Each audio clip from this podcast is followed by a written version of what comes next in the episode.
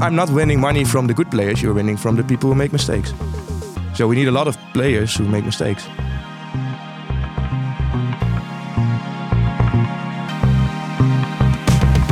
This is The Upper Hand, a podcast series by IMC. I'm Tim Polaszek, and in this podcast, I invite masters of different games to see what steps you need to take to master your favorite game. From poker to Valorant and crypto to ultra running, you will find out how you can use theory and practice to become the best. Vice President of the World Series of And Poker. hello, everyone. Welcome to the World Series of Poker main event final table. Tonight, we will begin with one hour, 20 minutes remaining in level number 36. Henry Park will have the button. The levels are 400,000, 800,000 with an 800,000 big blind ante. In this episode, we're going to take a look at poker. Poker is a card game that can be played face to face as well as online. In poker, there is usually money to be made, which makes it very interesting for card game enthusiasts worldwide. Poker is very popular, and there are many professional players and multi million dollar tournaments all over the world. To get a better understanding of the best poker strategies, I invite Roy Godschalk to the studio. Roy runs the poker website pokeren.nl. He organises recreational tournaments throughout the Netherlands and he travels the world with his own team. And with success, he's won prize money up to 15,000 euros at a time. Roy is going to tell me what his winning strategy is. Hi, Roy. Hello, thanks for having me. It's great to have you here. You've just come back from a big trip in the US. Where were you? Yeah, I just got back from Las Vegas yesterday morning actually, and um, doing the full zombie mode with the jet lag. And uh, but I cannot complain. It was amazing once again. Las Vegas is a really amazing city for poker players and for people who like gambling. So I cannot go there enough. So it's really, but it's good to be back as well. And how much were you playing? How many days? How many hours? Uh, we were there for nine nights, so a total of ten days, and we played poker every day. Uh, but not the entire day. There's so much stuff to do there, and I'm also, I was also doing blogs for uh, for the website. Uh, but I think we played like an average or six, seven hours a day. Were tournaments and cash games. Yeah, and successful? Um, yes, I ended up with profit, but not the amount I hoped for. But that was because the last days they were pretty brutal to me. They got me. Ah, really? Yeah, I ran pretty bad in some situations where I was the favorite, highly favorite, and and they and they got me. That made me lost, losing a lot of money. Okay, maybe we can delve into some of that uh, strategy later. So, I'd like to know a little bit more about how you first actually got into poker. Um, 2005, there was like a big poker boom in the United States, where an American poker player he qualified himself for the World, World Series of Poker main event for like fifty dollars, and it's like a ten thousand uh, dollar tournament, and he won it. So he was he was like the first amateur who beat all the pros and became world champion. His name is Chris Moneymaker. I'm not even sure if his last name, if, if, if it's like his real last name, but in America it's probably not. Um, he probably made it up. But he, he like created a poker boom where anyone started playing because everyone thought like, oh, I'm an amateur, but I can become the next world champion. Um, that started in the United States, but a few days years later, it was also getting very big in Europe, um, and that was also the time poker was getting more on television. And I think that was the point that on high school we started playing poker with friends, uh, with, with friends as well. Um, so when I was asked to run the Poker.nl project, I was already playing with friends and had some knowledge of the game. So that's why I said yes, let's go for it. A part of the Poker Poker.nl project was the poker team. And that was because of we were hosting tournaments, but we could not give people prize money. So um, we came up with the idea that the winner of the of the final would get a spot in our team. Um, and because I was running the project, um, the owner gave me a chance to play in the team as well. So that was probably the point where I switched from like only writing poker news and playing with friends to playing really tournaments because I had to guide the people in the team and help them with the hotel, with the travel. So I was always there. So I was, I was not only there to um, write about their success or their failures or whatever, but also to play myself. And that's so I played a lot in these years, and that gave me a lot of experience as well. So that was a good thing. And so, how important is playing tournaments in improving your game? It's very important to get more comfortable. I remember the first time I played a tournament, I think it was in 2016. I went with my girlfriend and some colleagues to Namur in Belgium. And I sat there at the table and I was like, okay, there are people here with sunglasses, with hoodies, with scarves.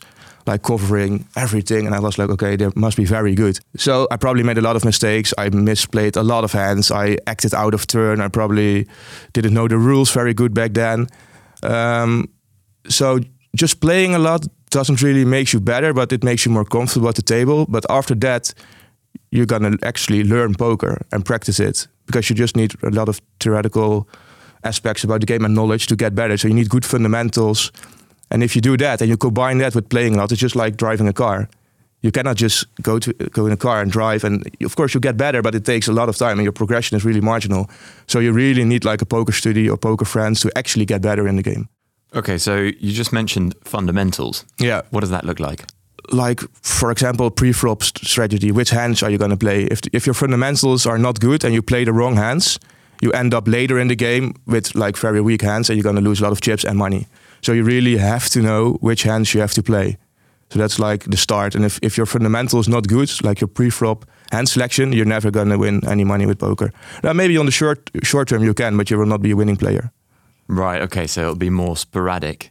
And how do you learn about which hands you should and shouldn't be playing in specific situations? So there are a lot of professional poker players um, who make a lot of money playing poker, but they need other revenue streams. So they created poker trading websites. So there are some famous American players who all made their own website with their own coaches, and there's probably poker poker friends of them, and um, they made courses with free content on YouTube as well. But they also have like paid subscriptions, and for some you have to pay like just one amount of money, or for others you have to pay every month, and then you get access to content, and th- that really helps you to improve. So they're giving classes and things like that. Yeah, and it's just like you have a class with videos, and then just to say like you have to do this, you have to do that, and it's from pre-flop, post-flop, like every aspect of the game, and that's really important to get better. There's no, there's not really a way to become a winning poker player without actually studying. It's like 70% playing, 30% study. That would be like a good balance, but you really need those study hours to to get better. Otherwise, you don't have a chance to become a winning player.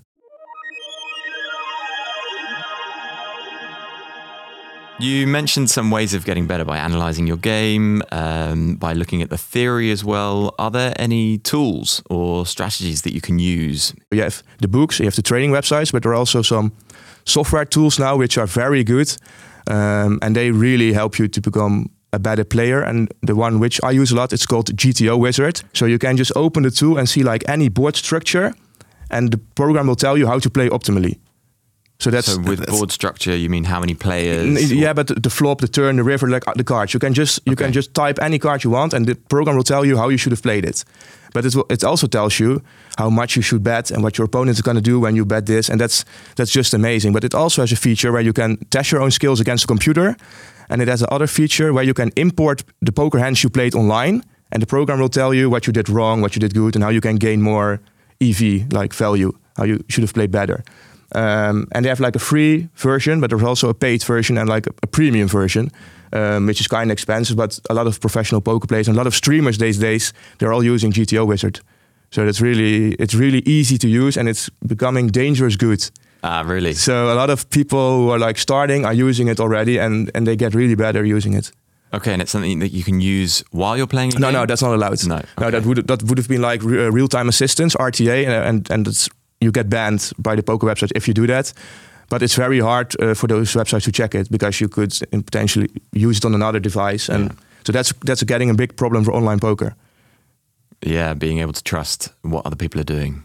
Yeah. So the your mental um, health and capacity must play a huge role in these kinds of tournaments as well. Like, how do you manage that? Uh, those days are very long, especially in the live tournaments. Sometimes you have to play like 14, 15 hours. So yeah, you got to be fit. You have to. Uh, I drink a lot of water, and you just have to to stay focused because poker is really a game of um, missing information. So when you start, everyone is just sitting there. You don't know how good they are. Sometimes you know some people, but every showdown you get more information about the player. So every player gets like his own file in your head. So you see people making mistakes. You see people open certain hand. You say, "Oh, they should have played that this way, or should have done that." But not everyone thinks the same.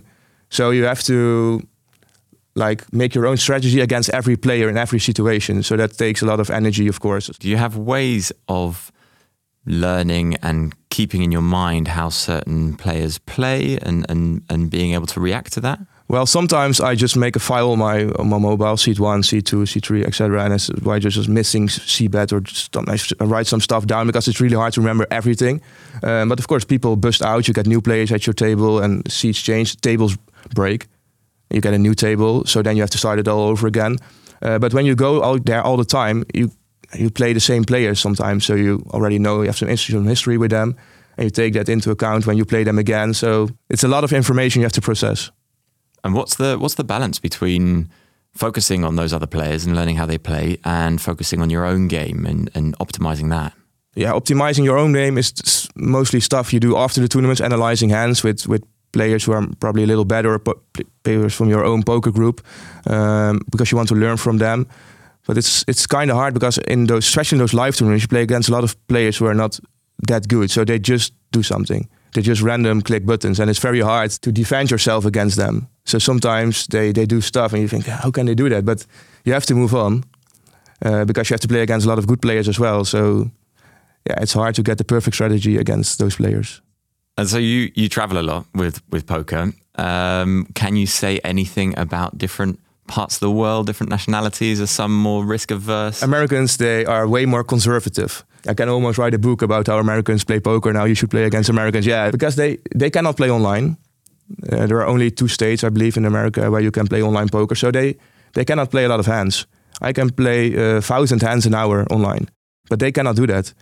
And we in, in Europe, we do that, and we also can play online. So we, we have way more experience. So I think they miss a lot of value because they're always afraid someone has a better hand. While in Europe, players um, are more aggressive. But still, if they get access in the future, of course, to online poker, they can easily catch up and and because they like this, they don't have a problem with studying, but it's just hard for them to play money hands.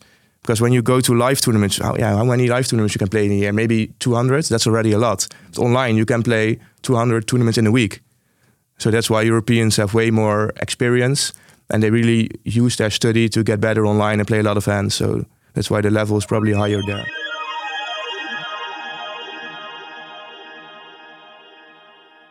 In your experience, what's the difference between online playing and face to face playing? Yeah, for me, those two are like two different worlds.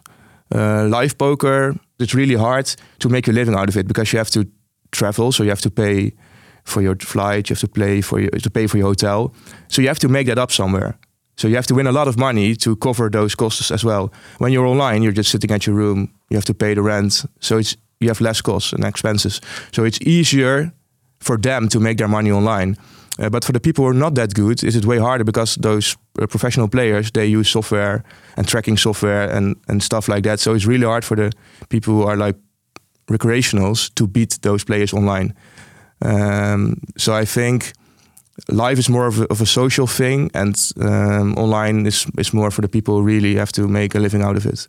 Okay, so if you're just starting out, you might want to start with face to face then.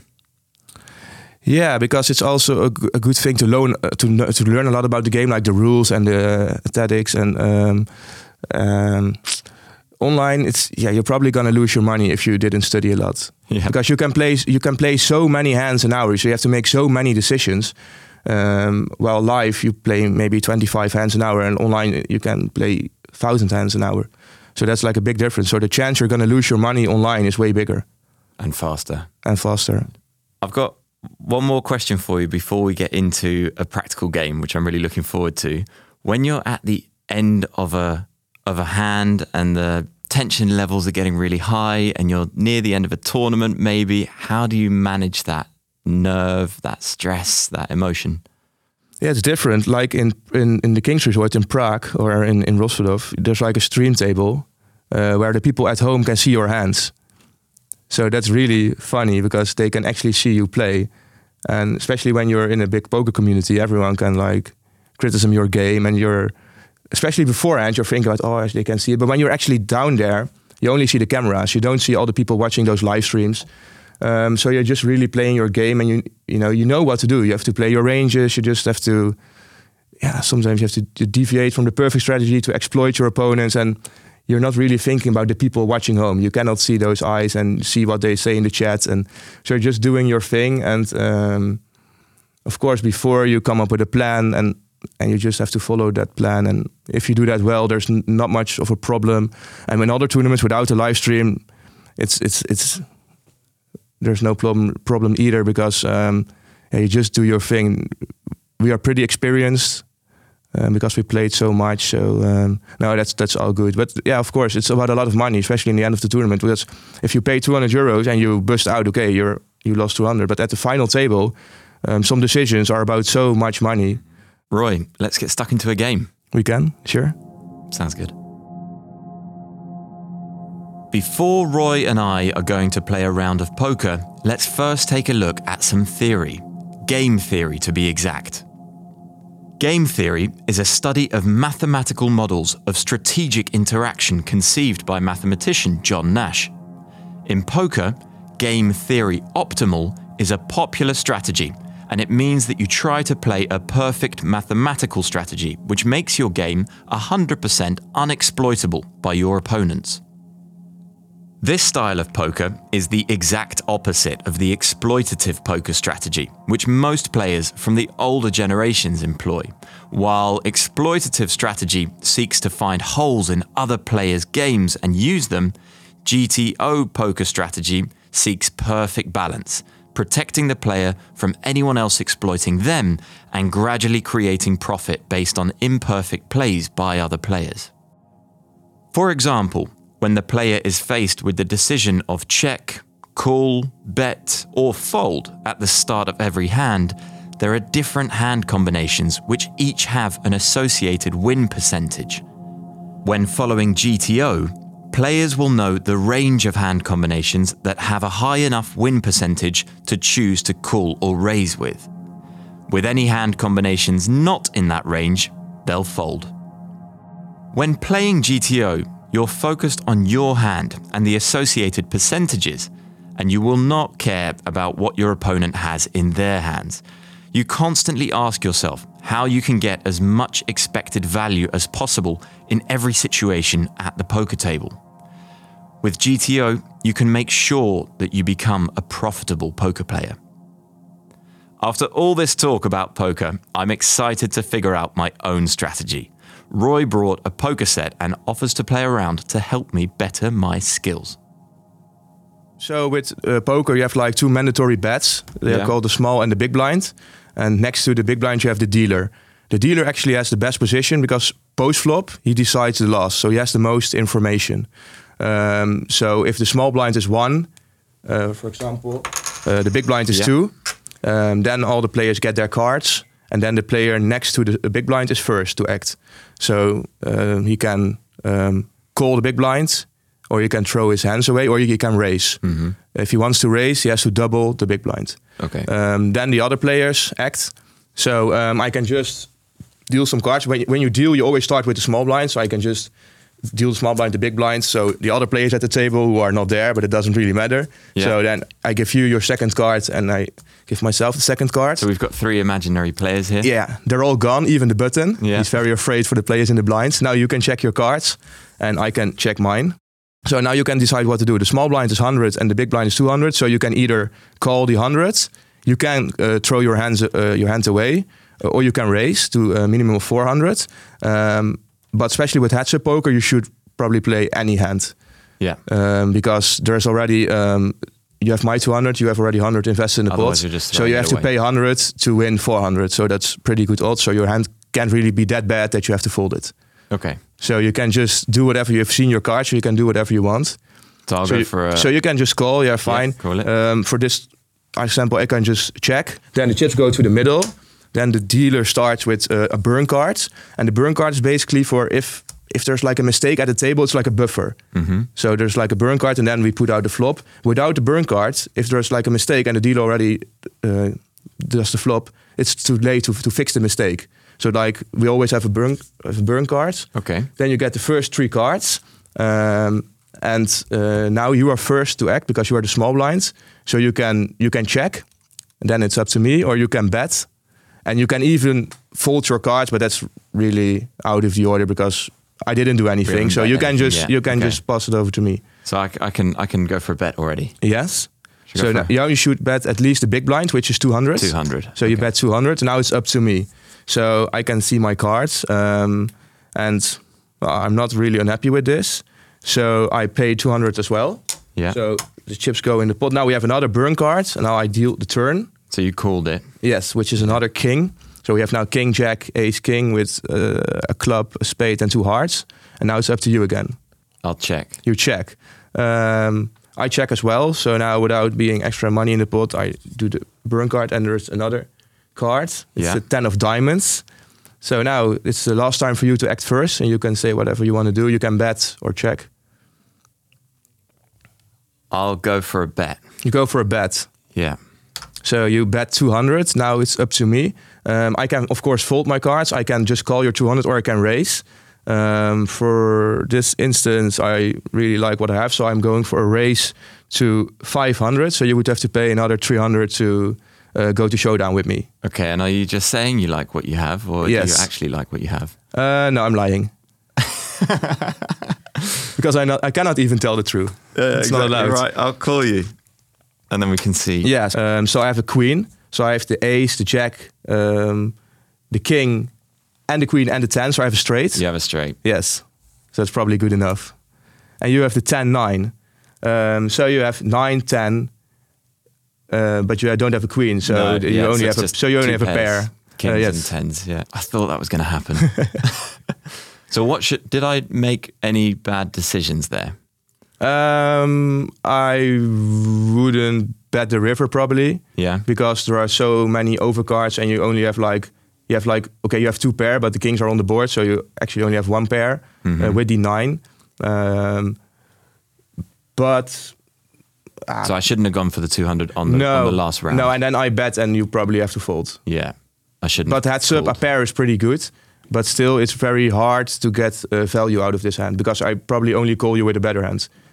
Okay, great. I think I've learned loads already in this, and I'm going to give it a go the next time I play some poker. Thanks, very Roy. good. Sure, no problem.